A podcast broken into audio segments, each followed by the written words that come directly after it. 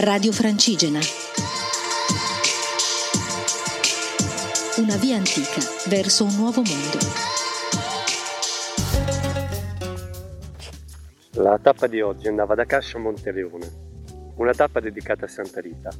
Prima di partire abbiamo visitato il santuario dove ci sono le sue spoglie. L'esterno del santuario con il porticato è di una bellezza cinematografica. A Rocca Porena, dopo aver percorso un sentiero nel bosco, siamo passati davanti alla casa natale di Santa Rita e siamo saliti sullo scoglio dove Santa Rita era solita meditare.